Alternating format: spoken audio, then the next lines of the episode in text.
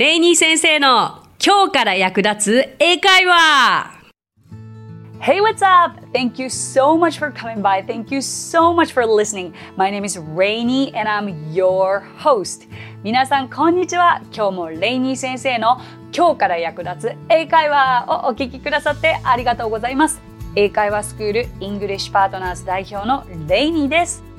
さあ、今回はリスナーの方のリクエストをいただいているので、まず最初にご紹介したいと思います。ニックネーム、パンダマンさん。ありがとうございます。こんにちは毎週楽しく聞いております私は40歳になり英語は勉強してこなかったのですが今年2月にアメリカに単身赴任となりました毎日うまく話せなくて悔しく話しかけられてもうまく聞き取れずで苦労してますがそれでもアウトプットは大事だと思い恥を忍んで元気に話しかけてます偉いぞ。この番組には通勤時に勉強として探していたところ出会いました。今は2週目に突入したところです。リクエストは感情表現のパターンをいくつか知りたいです。よろしくお願いします。もう任せてくださいパンダマンさん。すごい人生のチャレンジとすごい状況ですね。この状況だからこそあのまさに多分向こうで生活していて英語が必要だからこそこの感情表現をより知りたいと思いますよね。わかるわかる。ということで今回のテーマはパンダマンさんのリクエストにお答えしましょう。第68回目の嬉しい時の表現。第70回目の怒っている時の表現に続いて今回感情表現シリーズで悲しい時慰める時に役立つ表現をご紹介していきたいと思います。うん。恥を忍んで元気に話しかけてる。偉いぞ。これが本当に身になりますからね。恥ずかしくていつまでも話せないだと結局はいつまでも話せないですからもうパンダマンさんのね気持ち一体ほどよくわかる。もう一緒に頑張っていきましょうね。じゃあね、えーと、そんなパンダマンさんのために、ね、いろいろ用意したんですけれども、まあ、あくまで68回目と70回目は、えーと復習していただきつつ今回は悲しみの表現というのはね相手を慰める時のこういい寄り添い英会話そして、えー、相づちにもなるわけじゃないですか。で向こうで実際生活すればするほどいいことに関してはなんかこう喜んで表現をして寄り添えばいい部分も多いんですけど逆に相手が悲しんでいる時に本当になんて一言言っていいんだろうって思うことが多いんですよね。だからこそ、えー、これがどなたかの心に響けばなと思いますがなんかねかつてはもう私ももう言えなくてもうなんだろうなあのとある女の子あのサマースクールで出会ったインド人の女の子がすごく悲しい思いをしてたんですよね。でもう本当に何て言っていいかがわからないんですよ。でだけど相手が何で悲しいかっていうことは分かった。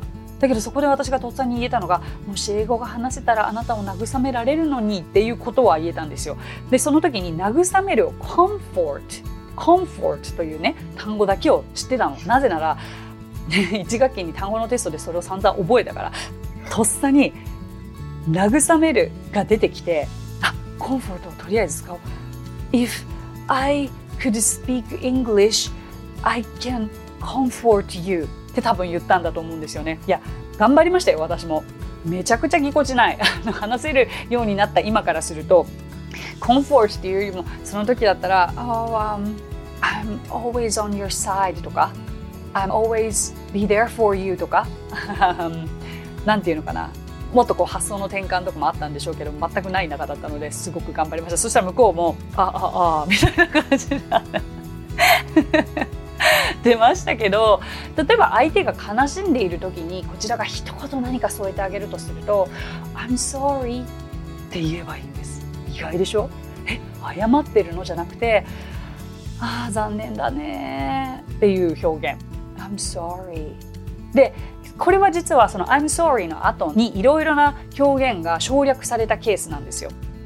あなたにそれが起きたことが残念だわ。って言いたければ I'm sorry to hear that それを聞いてすごく残念に思うよ。だけど to hear that はいらなくて I'm sorry と言えばいいですね、まあ、ちょっとこれだけ今ここでお伝えしておきます。また後で改めて。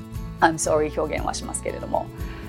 まず、えー、相手が悲しんでいるもしくは自分が悲しんでいる時にこれらを使えばいいんじゃないでしょうか。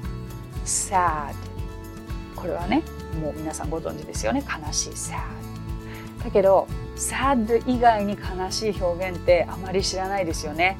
例えば unhappy ハッピーの反対。幸不幸幸せじゃない unhappy これも悲しみの表現として使います。unhappy さあここまでどう使えるかというと I'm sad I'm unhappy ね。うん。それから、うん、I'm つながりで言うとがっかりしちゃった。I'm disappointed 聞いたことありません？なんか落胆というふうに辞書には出てきますよね。落胆ってす。ごく日本語がピンとこないけれど、まあ、がっかりしたでいいです。I'm disappointed. はい。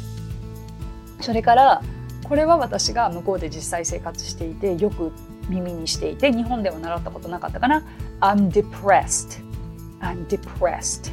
落ち込んでいるという表現です。さあここまで一緒にリピートしていきましょう。I'm sad. はい。I'm unhappy. I'm disappointed. I'm depressed. はいはいはいはいはいはいいいでしょう。それからなんかもう最悪な気分。もうなんかひどい気持ちっていう時には I feel awful. はいこれも使えますね。ここまで大丈夫ですか？いろんな種類の、うん、悲しみとかネガティブな気持ちを表現する言葉を今お伝えしています。それから結構これ最上級の悲しみに打ちひしがれている状況をこの一言で表すことができます。Devastated. Devastated. I'm devastated. はい repeat. I'm devastated. はい、うん、結構ね十分かなと思いますけれどもいかがでしょうか。なんだろうな。あくまで自分主体でまず表現することが英語を練習する上で大切かなと思ったので主語を愛にしてみましたけれどもなかなかこういうネガティブな表現って相当近い中の人にしか言えなかったりもしますよね。大体もし自分のことで言えなかったら例えば、えっと、主語をねあの第三者に変えて、えー、使うことだってあるわけですよ。あの She is depressed とか She is devastated とか My mother is unhappy now とかまあまあまあこういう使い方がありますよということをえー、頭に入れていただきたいんですが結構ここで大切になるのってこう慰め方寄り添い方かなと思うんですよね。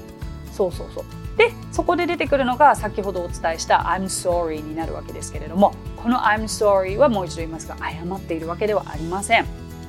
何々を残念に思います悲しく思いますという寄り添い英会話でございます。例えば私これは驚いたんですけれども誰かがお亡くなりになった時に会話を聞いてたら「I'm sorry」って言われた側が言っていてなんでこの人謝ってるんだろうって思ったらこういうことだったんですよね。例えばあの祖母が亡くなりました。My grandmother passed away と言います。そしたら I'm sorry for your loss your loss あなたが失ったものに対して、えー、残念に思いますという直訳ですね。I'm sorry for your loss. これはいつ皆さんが使うかもしれないのでぜひリピートしてみましょう。I'm sorry for your loss. はい。うん。あとは I'm sorry about your grandmother. こういう言い方もできますがまああくまで I'm sorry がとても役に立つかと思います。So far so good? ここまで大丈夫ですか？はい。あとなんかもううん。相手がとても落ち込んでいてかける言葉がないよって言いたい時には Oh, I'm sorry. I don't know what to say.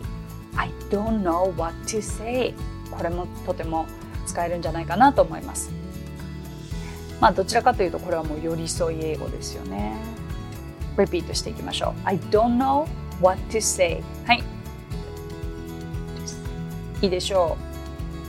あとはまあ亡くなった時っていうよりかはもうとても大変なことが起きてしまっても信じられないと相手の言っていることにこう賛同してあげたい時には I can't believe that とかも使います。Repeat I can't believe that. はい。いいでしょう。で次からはちょっと慰めの方の英語になりますね。4つほどご紹介していきたいと思います。うんと日本語でこれ直訳すると何だろうな。まあ、回復を願いますというか、うん、早く元気になってねか。そうかそうか。早く元気になってねが一番しっくりくるかな。Hope you'll feel better. Hope you'll feel better. まあ soon をつけてもいいかな。Hope you feel better soon.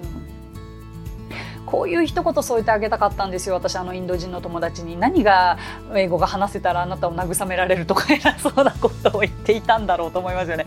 何で落ち込んでたのかな？覚えてないけれどあのまあ恋愛沙汰だったかなそういう時に「Oh, I'm sorry. Hope you feel better soon」とか言えたらかっこよかったですよねそういうやつですこれ OK えっと Hope you feel better repeat Hope you feel better はい You feel better いいでしょうそれからね次これこれあなたのあなたのせいじゃないよって言ってあげたい時 It's not your fault はい。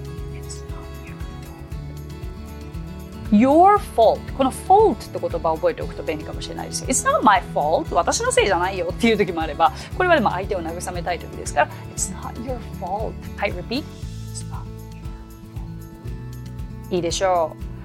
あとはまあ時間が解決してくれるよっていうまあなんかすごい他人事のような感じにも聞こえちゃいますけれども Time will tell. Time will tell. これはとてもいい表現だと思います。まあ、実際にね多くの心の傷というのは時間しか解決してくれないので、まあ一言何も言わないかよりは一言「Yeah, I feel you. I feel you」うん、分かるよ気持ち。I feel you. But time will tell. 時間が解決してくれるよ。ね。いいでしょう。じゃあ repeat after me. I feel you. はい。Time will tell. はい。そう。あの I feel you って直訳するとあなたを感じると言ってなんかちょっと違う方向に行っちゃいそうなんですけどこれはあなたの気持ちを察するよっていうことなのであのすっごく役立つので覚えてください。じゃあ最後になりますけどもこれは私の座右の銘というか、まあ、すごく好きな言葉でもありますね。格言とかでもお伝えしたことがあるかと思いますが全て起こることには意味があるんだからね。Everything happens for a reason もう一回じゃあ repeat after Rainy 先生。Everything happens for a reason はいいいでしょういいでしょうこれらをどう組み合わせてもいいわけですよ今日のお伝えしたことをもう I'm sorry for your loss、um, hope you feel better とか、um, I'm so sorry、um, it's not your fault yeah time will tell you know what? Everything happens for a reason. わかります？こうやって全部組み合わせたらなんとなく会話にもなるわけですよね。なので、えー、今日は悲しみの表現そしてそれに寄り添う形のこう慰めるための表現というので私が特によく使ってきたものだったり実際に耳にしてきたものというのをご紹介させていただきましたがいかがでしたでしょうか？今日お話ししたフレーズや単語はノートというサービスの方で文字起こしをしておりますので、ぜひノートを参考にしてみてくださいね。やっぱり文字で見て、えー、頭に入れていって、で、それを実際読んで頭に入れていくというやり方はとてもおすすめなので、ぜひお役立てください。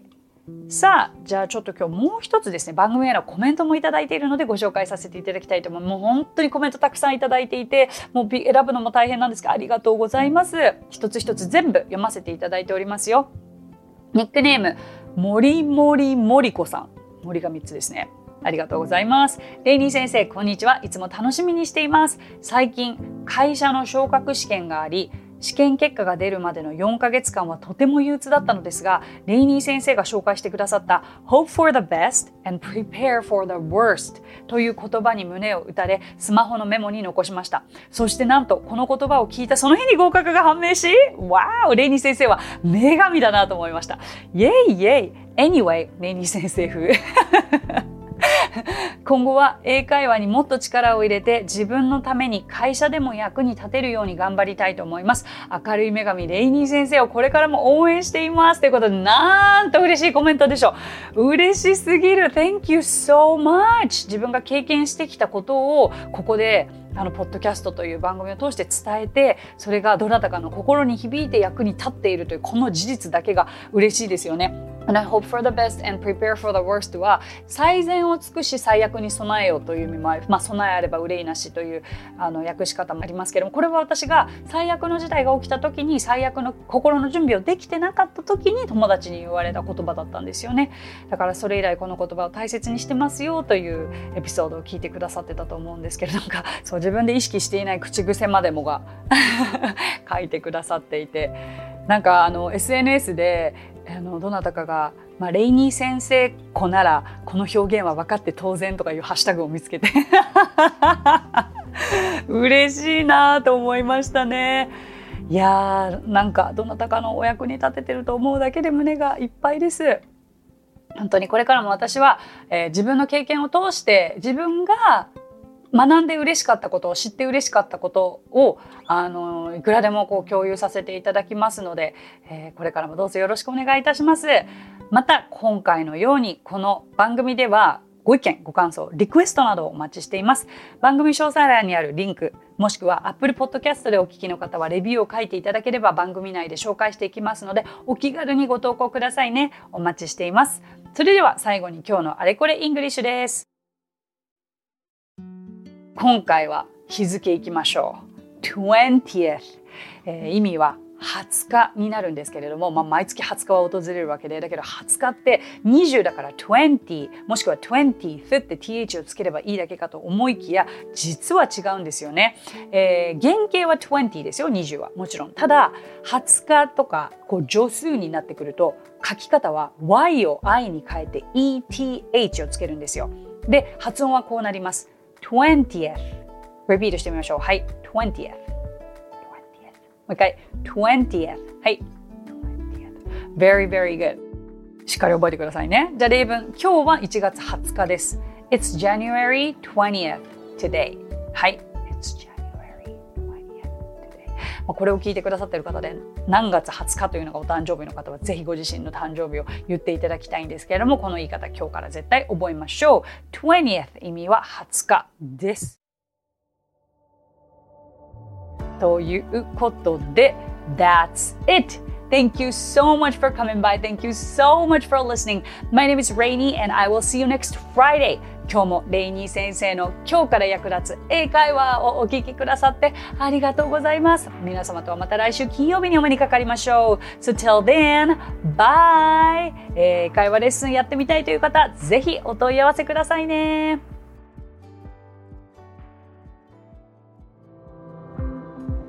さあ、ここでレイニー先生の活動を紹介させてください。